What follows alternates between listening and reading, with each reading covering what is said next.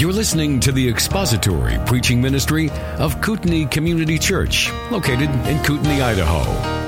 We pray that Christ is exalted and your spirit is blessed by the teaching of God's Word. For more information about Kootenai Church, please visit us online at kootenaichurch.org. So let's uh, look at the context here. We're going to look at 1 Thessalonians chapter 4, and I'm going to read the first nine verses. We're probably only going to get through two of them, but it'll be fun. 1 Thessalonians chapter 4. Finally, then, brethren, we request and exhort you in the Lord Jesus that as you received instruct from us instruction as to how to walk, how you ought to walk, and please God just as you actually do walk, that you may excel still more. For you know what commandments we gave you by the authority of the Lord Jesus. For this is the will of God, your sanctification, that is, that you abstain from sexual immorality, that each of you know how to possess his own vessel in sanctification and honor, not in lustful passion like the Gentiles who do not know God, and that no man transgress and defraud his brother in the matter, because the Lord is the avenger in all these things, just as we told you before and solemnly warned you. For God has not called us for the purpose of impurity, but in sanctification. Consequently, he who rejects this is not rejecting man, but the God who gives his Holy Spirit to you.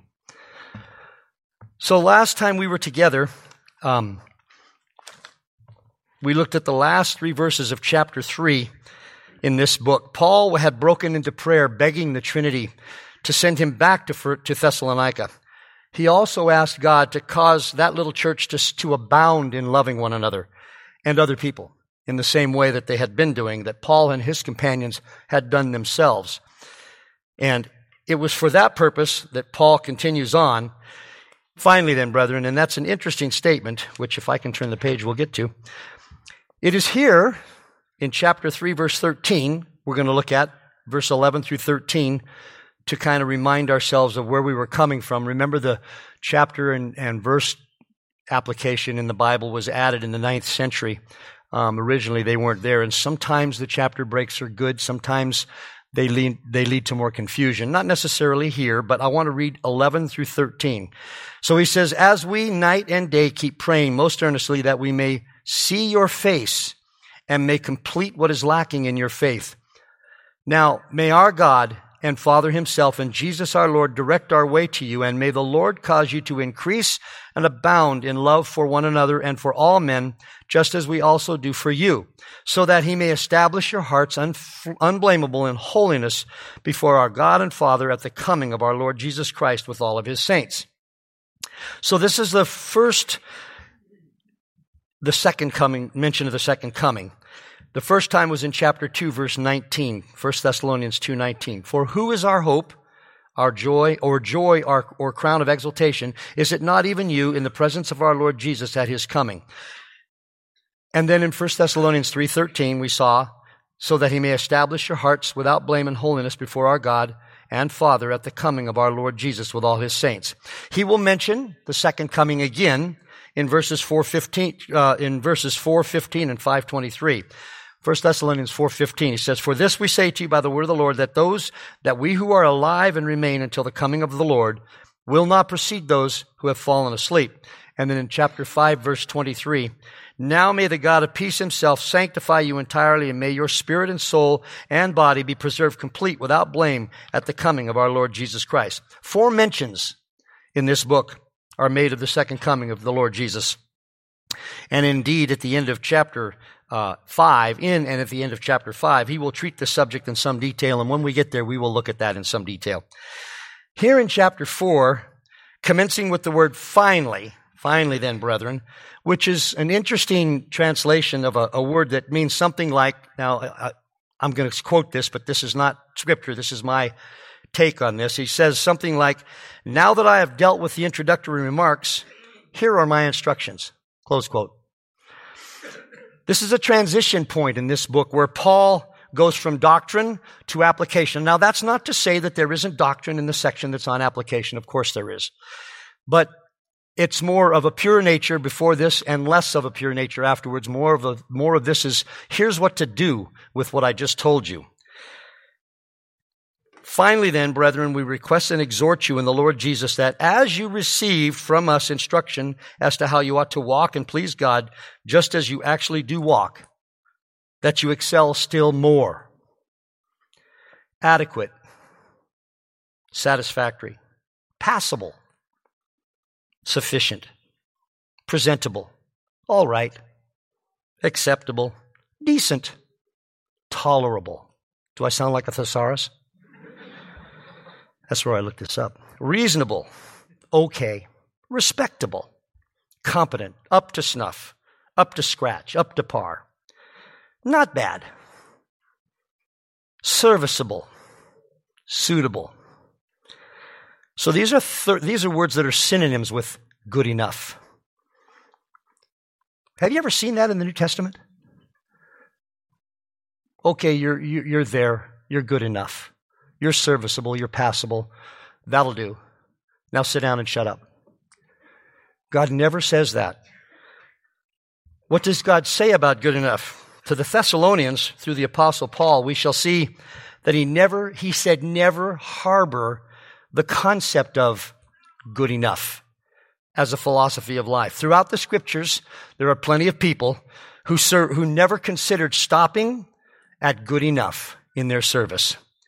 Sold into slavery by his brothers, Joseph was in and out of prison in his teenage years and early 20s, having done nothing wrong at all.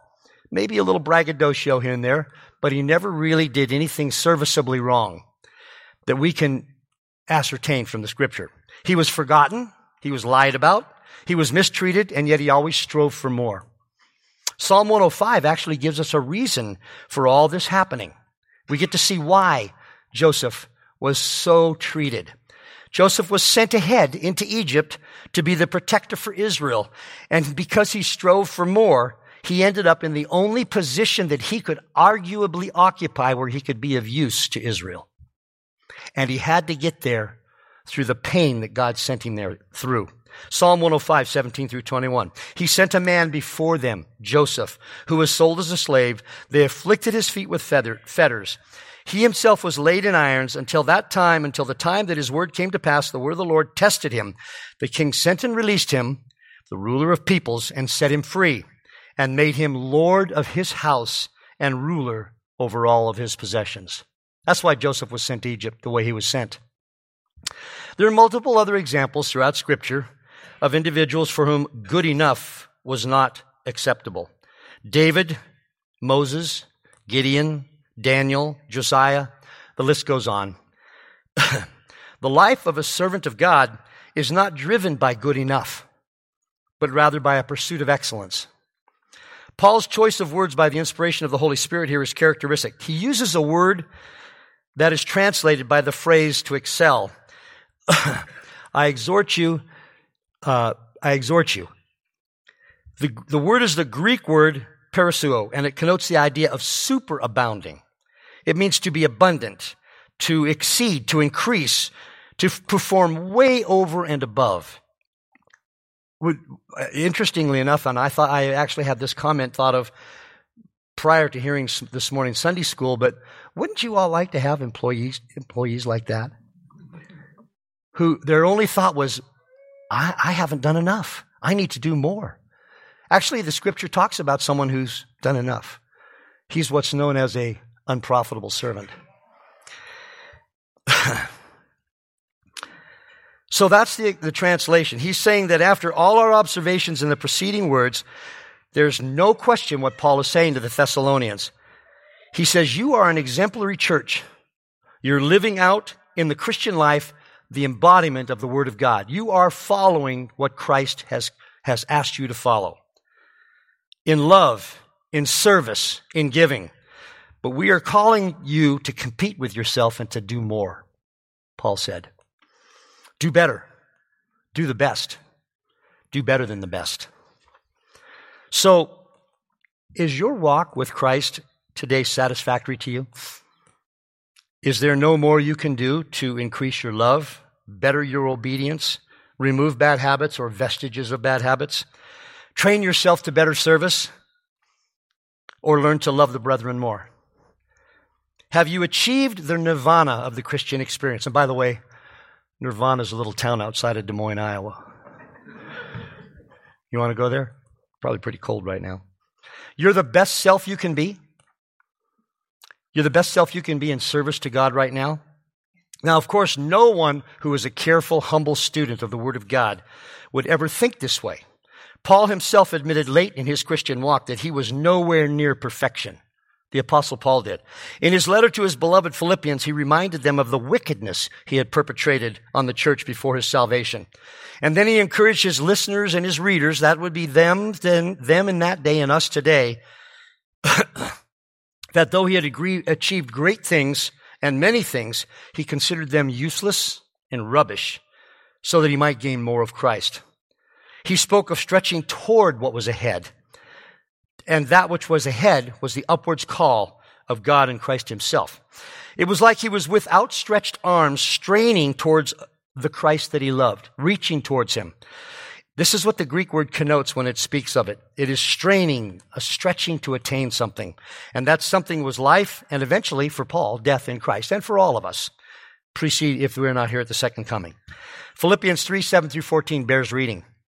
But whatever things were gained to me, those things I have counted as loss for the sake of Christ. More than that, I count all things to be loss in view of the surpassing value of knowing Jesus Christ, Christ Jesus, my Lord, for whom I have suffered the loss of all things and count them but rubbish so that I may gain Christ and may be found in him, not having a righteousness of my own derived from the law, but that which is through faith in Christ, the righteousness which comes from God on the basis of faith, that I may know him and the power of his resurrection and the fellowship of his sufferings, being conformed to his death, in order that I may attain to the resurrection from the dead, not that I have already obtained it, Paul said, or have already become perfect. He said that too. But I press on so that I may hold, lay hold of that for which I also was laid hold of by Christ Jesus. First Christ laid hold of him, then he laid hold of Christ. Brethren, I do not regard myself as having laid hold of it yet, but one thing I do, forgetting what lies behind and reaching forward to what lies ahead, I press on toward the goal for the prize of the upward call of God in Christ Jesus. There was nothing for Paul but Christ. There's no direction but up toward Christ. There's no value but the value of Christ and the blessed slavery that Paul himself experienced in service to him. And so that is what he is encouraging the Thessalonians toward. This is in some ways an antithesis of looking back and seeing what we've done and using that as a baseline to excel beyond. Paul told the Philippians that he looked back to the, all the things he had done very well in service to the Sanhedrin and the Jews and noted that he counted them as rubbish and ground them into the dirt with the heel of his sandal. I added that. Remember when Eve added and not even touch it? It's not good to add words to scripture unless you mention that you just added them. He published, he pushed them, the Jews, the, the, Galatians, excuse me, in the other way, in the direction of disdain. Disdain those things. Stretch forward. Do more. Be more. Even that bit of personal history he uses to spur his readers to greater heights of service to the Lord Jesus Christ. Here he uses two words to provoke the Thessalonians onward. And by the way, the King James uses that word in Hebrews chapter 10, and I love it. We're here to provoke one another to love and to good works. Oh, oh, okay, I'll do that. It's a good thing. The first word is request. He says, finally, then, brethren, we request and exhort you.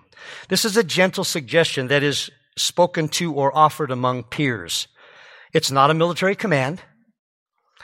It's not any kind of command at all. It, these precious people had already demonstrated time and time again they had the, their devotion to the Lord Jesus Christ. Paul was asking for more of the same and better.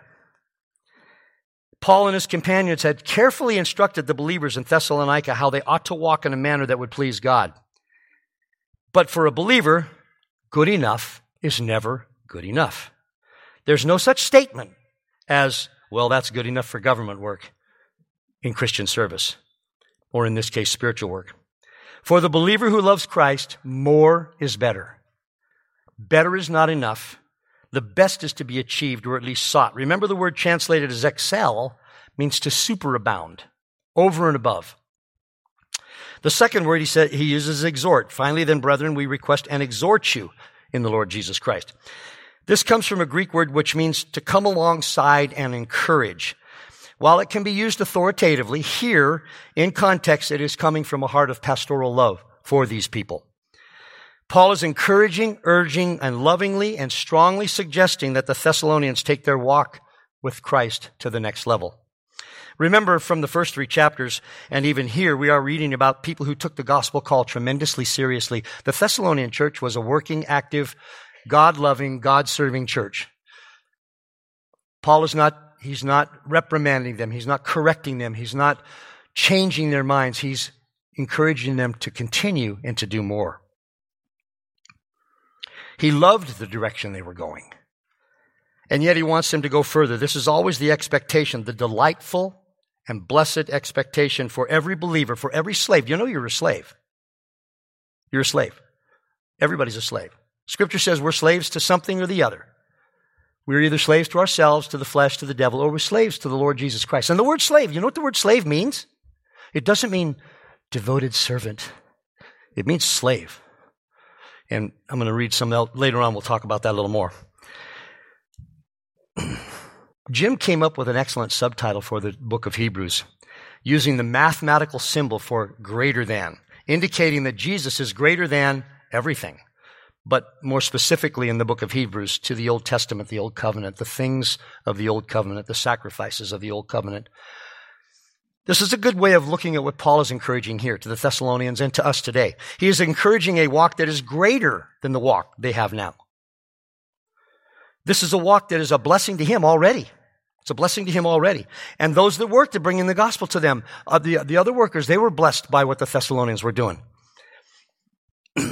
The general idea here is that believers should always be striving for more. More excellence, more devotion, more love, more. It brings to mind the old hymn, More about Jesus would I know. Know more, love more, and do more. It could be a motto. So this is accomplished by learning more about the wonderful Messiah we serve, and the way we learn more about him is in his word. His written testament to us, which is a representation of just who he is.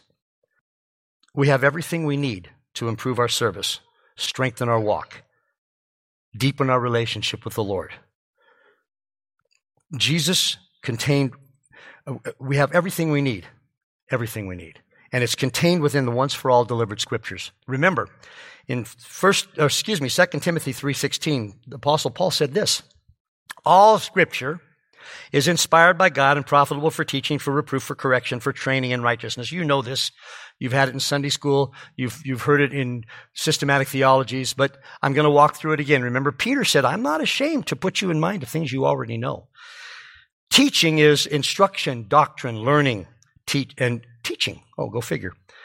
Reproof, elenchus, is refutation, reproof, rebuke. Properly, it's to convince with solid, compelling evidence, especially to expose, to prove wrong, to correct. This was one of the things that the scripture does for us. Correction. Properly, an intensification of making something straight.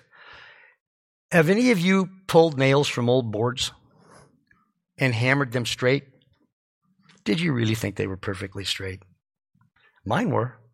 Although usually when I did, the, the head was still kind of cocked like this.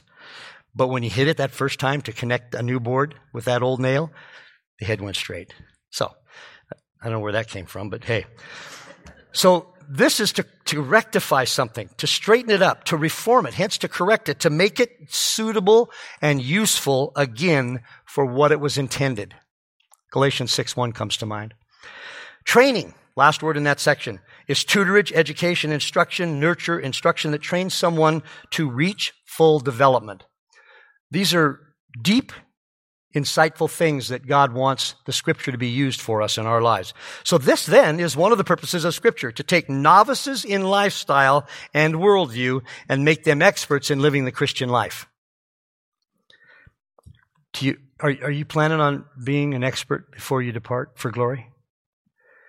Don't plan on being an expert, but shoot for it. I think I said this maybe here somewhere or somewhere else. If you're trying to make it to the moon, it's going to be difficult. But shoot for the moon. At least make it to the light post. The only way one will progress in their sanctification in this way is, in this, this uh, direction is to read the book. Now, what book is he talking about? Well, mine, because it has the correct page numbers. We're on page 1529, in case you were wondering. No, the scripture. Read the book. You need to read the book, and you need to read it more. It is to leave nothing to chance, but to provide the sort of instruction that will resort, resort in a, result in a person that models the standard, which is the life of Jesus Christ. And this is not optional. Leon Morris touches on this in his commentary uh, on this epistle. Here's what he said. If you think you can, this is an option. When a man is saved by the work of Christ, for him it does not lie open for him as a matter for his completely free decision whether he will serve God or not. He has been bought with a price. He has become the slave of Christ. Christian service is not an optional extra for those who like that kind of thing. It is a compelling obligation which lies upon each of the one of the, each one of the redeemed. It's not an option. Fortunately, there are many times in life when you were instructed to do something that was not an option, but you were not given the tools to do it to do it properly. God did not leave you in that position. He gave you everything you need to be the very best servant you can be for Him, to be more. And different kinds of service occur for different kinds of believers. We're not cookie cutters. We all have a different purpose. well, we all have different utilities in the purpose of elevating the Lord Jesus Christ. So reflecting on Paul's instruction here, though, he starts this section out with the word for brothers. This is a, this is a we're in it together section. And appropriately so. The word for walk, that as you receive from us instruction, so as you, as how to, you ought to walk.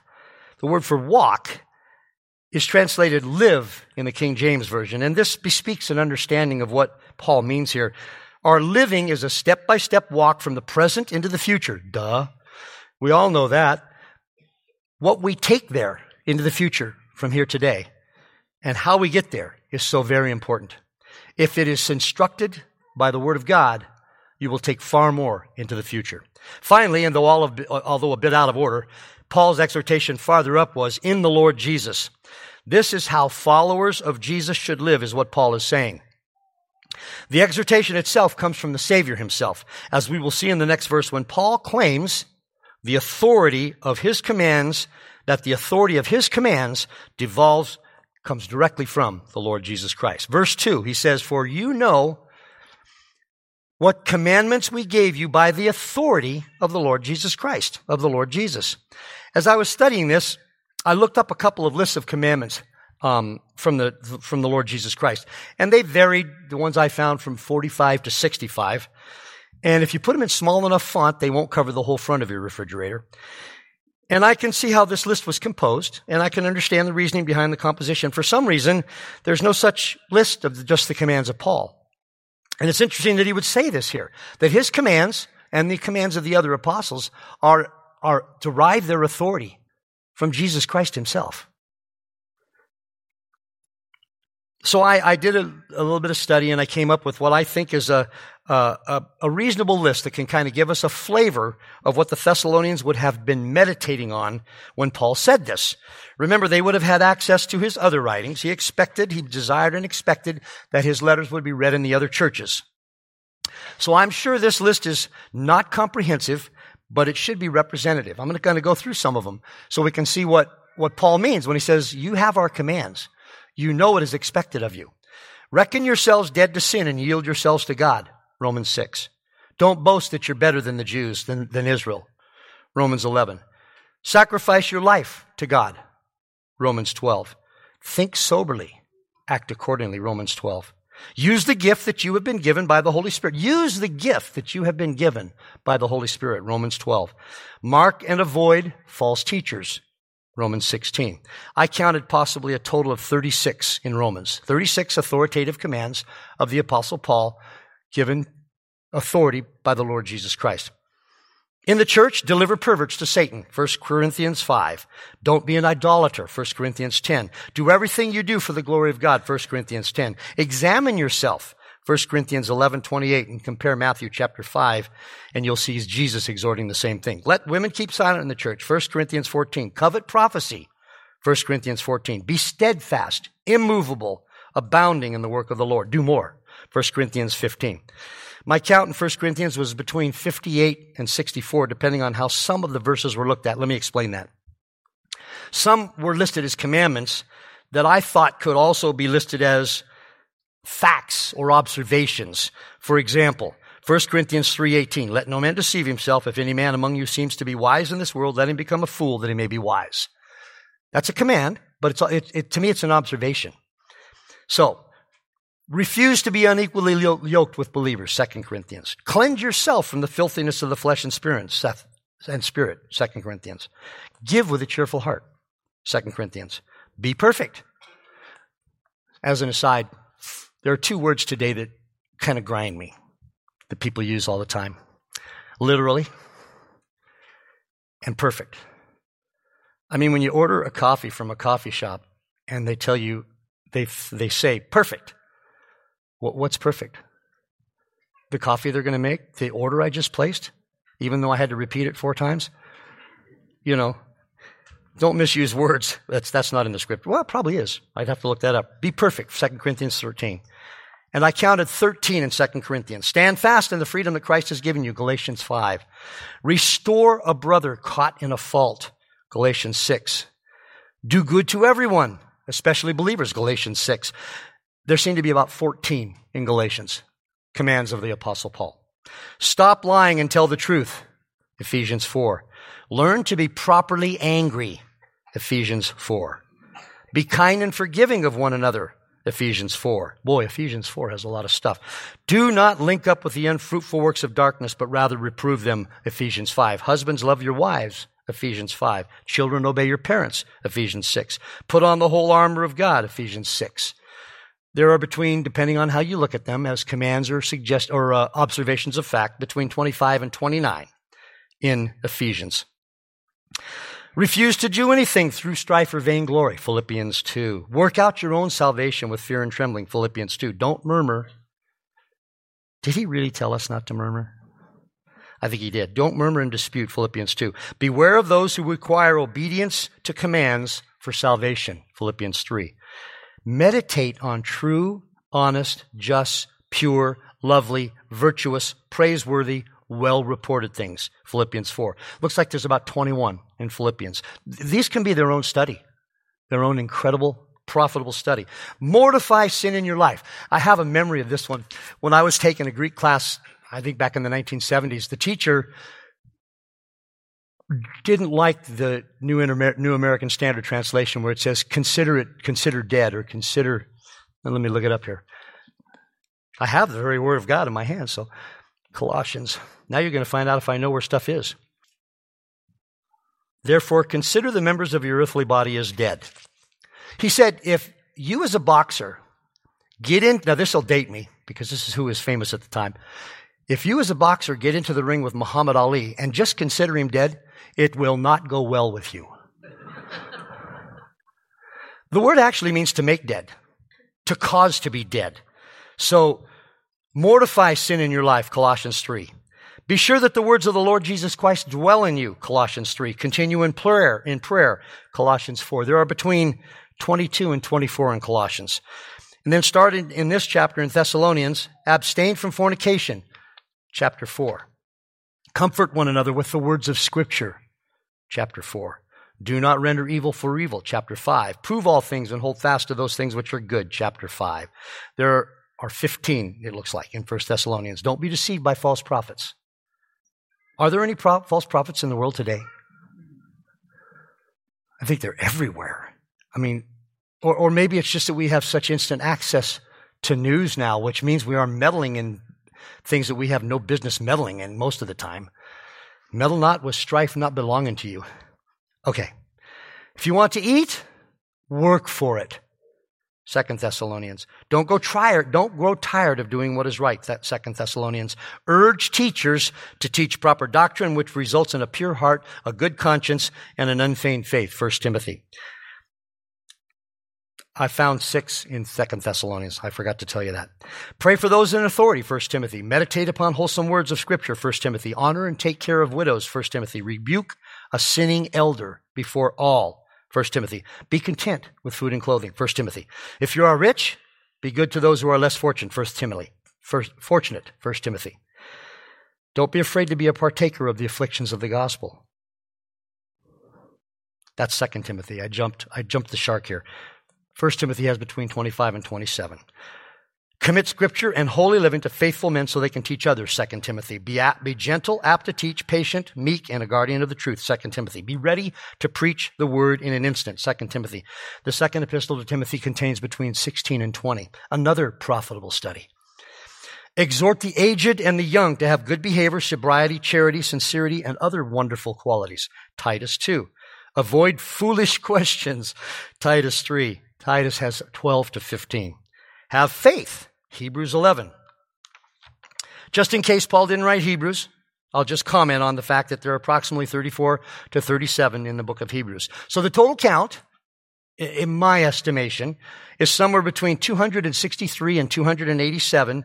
And if you include Hebrews, it's between 297 to 324. That's if you look at some of what are listed as commands by other folks as observations and facts. In all, there's plenty of instruction that Paul gave to his readers to properly walk in a manner pleasing to the Father of lights. Remember, the commands of the apostles, now that is the original, genuine command of the apostles that were appointed by the Lord Jesus Christ himself in 30 to 33 AD. I don't know what time of the day, but I, if, you know, those apostles they have the same authority as the commands of Christ. Every apostle, again, the original 11 that actually walked with Jesus, and later Paul, who was specifically made an apostle by Christ himself. Interestingly, the word for this word for commandments is used only five times in the New Testament and only three times concerning commandments in the faith. For you know what commandments we gave you, he said.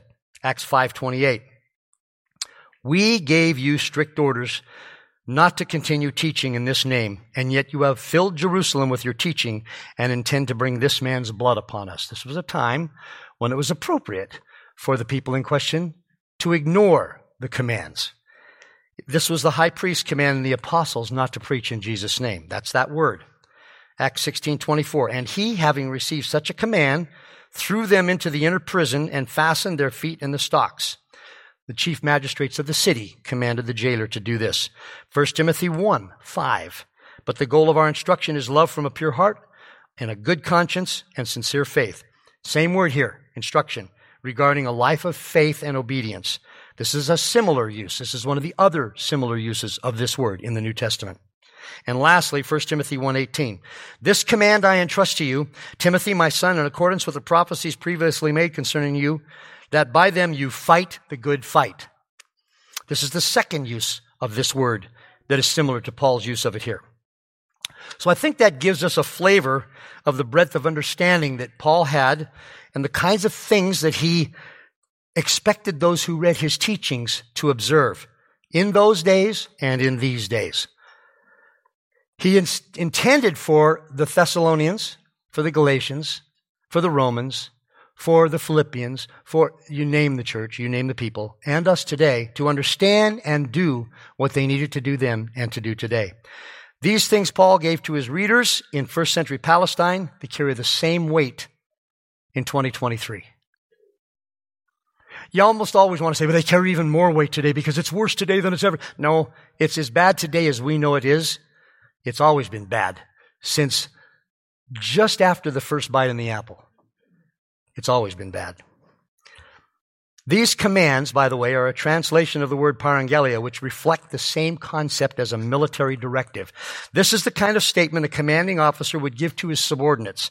The Thessalonians then, and we now, would do well not to take these commands lightly.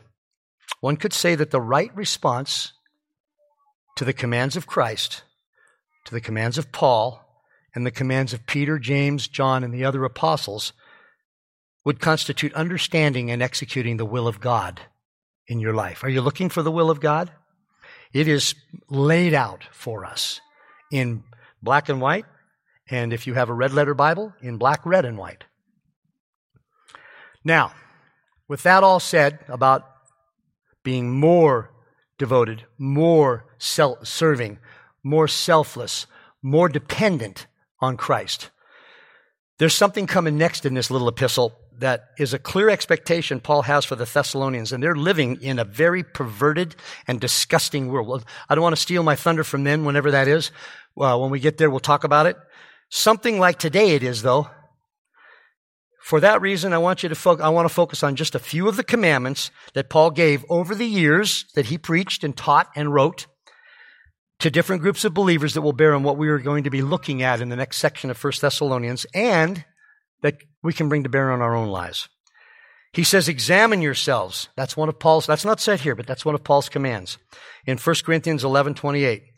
But a man must examine himself, and in so doing, he is to eat of the bread and drink of the cup. This is a group that is living out the commands of the Lord Jesus Christ. But they would still be reading this, and they should take it to heart. Thessalonians, you're doing well. Examine yourselves.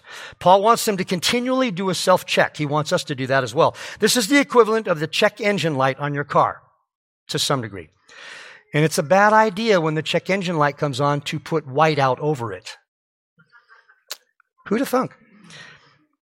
It's a bad idea when God's Holy Spirit controlled conscience that He rendered for you at the new birth is ignored. Or worse yet, clear words of Scripture are ignored. With the car, a computer compares the car's behavior to a certain set of established parameters that indicate a well functioning vehicle. We have that same kind of check. We can compare our lives to what it says in the pages of Scripture. And we can listen to the loving, well intended rebukes of others in our lives, other believers with whom we have fellowship. We are to come to one another's aid in these things by letting one another know if we see fault. If we happen to see fault in one of the brethren in Galatians chapter 6 verse 1, Paul cautions us to come with a spirit of gentleness, thinking very carefully about ourselves and making sure we're not imposing on someone some failure that can't be demonstrated from scripture. It's on our list, but I can't find it in the word of the word of God. The next command that I want to, there's going to be four, I believe I have here that I want us to think about that, that Paul would have had, the Thessalonians would have had access to. Cleanse yourself from the filthiness of the flesh and spirit. 2 Corinthians 7 1. Therefore, having these promises, beloved, let us cleanse ourselves from all defilement of flesh and spirit, perfecting holiness in the fear of God. This is a day by day, as I mentioned earlier, mortification of the wickedness that we used to do and occasionally still struggle with. The evidence of a of a growing Christian is more and more disgust with the behavior and more and more control of that behavior day by day, providentially, by the work of the Holy Spirit. This cleansing is an ongoing work that must, we must prayerfully beg God to accomplish. Then make no mistake, the Thessalonians had to deal with this kind of world, this kind of thing in the fallen world they lived in daily. Thessalonia was one of the centers of one of the perverted religions, and we'll, we'll get to that. This is another command, and this is, for me at least, this is something that I really am trying to take to heart, something that I just don't see a lot of. I don't see any of it in the world, and it needs to be so much more evident in the church. Husbands, love your wives. Now, the appropriate thing is to follow that up with the section that talks about wives loving their. I'm not going to do that. Husbands, love your wives. Ephesians 5, 25 through 28.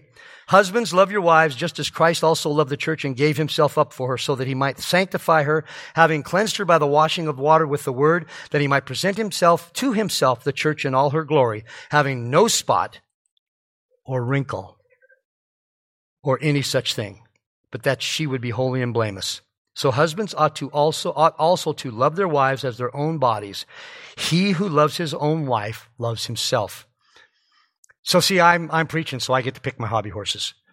And this is one that I just, to me, Kim and I have watched some movies and we just, it's, it's like it's a given that the husband's going to be unfaithful. Why are you watching it? I don't know. Probably should be doing something else. Men, this is a daily precious privilege we have not only to say we love our wives, but to show them every day. This is not only a protection for them, but it is also a consistent and constant reminder of just how important and wonderful they are in our daily lives. Our eyes, our words, our heart, and our mind needs to be consumed with loving our wives. And then the last one that we'll talk about today meditate upon the wholesome words of Scripture. 1 Timothy 4:15. He says in, in this translation, he says, take pains with these things. Be absorbed in them so that your progress will be evident to all. Now, the Thessalonians' progress was evident. It was evident to Paul and the uh, other missionaries that went there. This is something he would still encourage them to do more of. Finally, one of the commands Paul gave to his young charge is a most important and timely one for people in any age, his young charge, in this case being Timothy. The Greek word translated take pains is translated as meditate upon in the King James. The idea is to revolve them in your mind, turn them over, ponder them. It is God's word and God's word only. Not real or fake revivals, not real or fake experiences, not real or fake you fill in the blank. It is God's word and God's word only that offers the direction of the progress that God intends for us, for each believer, by the power of the indwelling Holy Spirit, to conquer the sin that the Thessalonians then and we today struggle with. And we'll see one of those sins in the next section when we get to 1 Thessalonians chapter 4, verse 3. Scripture is replete with similar commands and, and encouragements. To repeat myself, do more. And in closing, the Old Testament says it this way Psalm 92, verses 12 through 15. what does it take for a, that's not Psalm 92, that's me. What does it take for a tree to flourish? You just plug it in the ground and leave it alone. Well, maybe some tree somewhere, but for the most part, me, if I plant a tree, I better baby that sucker for the next 20 years or it's going to die an awful death because I have no green thumb. God never does that. When He plants, He waters, He preserves. Psalm 92, 12 through 15. The righteous man will flourish like the palm tree. He will grow like a cedar in Lebanon. Planted in the house of the Lord, they will flourish in the courts of our God. They will still yield fruit in old age. That's an encouragement. They will be full of sap and very green to declare that the Lord is upright. He is my rock and there is no righteous, unrighteousness in him. That's what we will do as a result of that flourishing. We will declare that the Lord is upright. He is my rock. He is no, he is full of righteousness. And then Proverbs 4:18, what the Old Testament says about doing more. But the path of the righteous is like the light of dawn that shines brighter and brighter until the full day. Keep at it. I know your life, many of you in here, if not most, your life is hard. Jesus promised, though, and, and you will see where I was going with that, that fruit bearers would bear even more fruit. He said in John 15, Every branch in me that does not bear fruit, he takes away. And every branch that bears fruit, he prunes it so that it may bear more fruit. And doesn't this line up with what Jim has been speaking about in these last few weeks? The discipline that God brings into our lives to make us more productive, more useful, more of a blessing to others and to Him. And finally, yeah, really, finally, I'm on the last paragraph. See, I only have one page. Peter echoes Paul's encouragement in 2 Peter chapter 3. No, Dave, I didn't steal any of your thunder. He says, But grow in the grace and knowledge of our Lord and Savior, Jesus Christ. To him be the glory both now and to the day of eternity. Amen. So, 2,000 years ago, Paul was requesting and encouraging a young church that was remarkable in its dedication to the Lord Jesus Christ to do more to love more, to go beyond and work out their salvation in new and remarkable ways, serving the Lord in greater and greater ways. More. That encouragement still stands. The blessing of the Holy Spirit empowering that still accompanies believers today. So, what is stopping us from doing more? Nothing. Thank you for listening to the latest podcast from Kootenai Church. If you'd like to learn more about Kootenai Church or to donate to our church ministry, you can do so online by visiting kootenaichurch.org. We hope you enjoyed this podcast and pray you'll join us again next time. Once again, thank you for listening.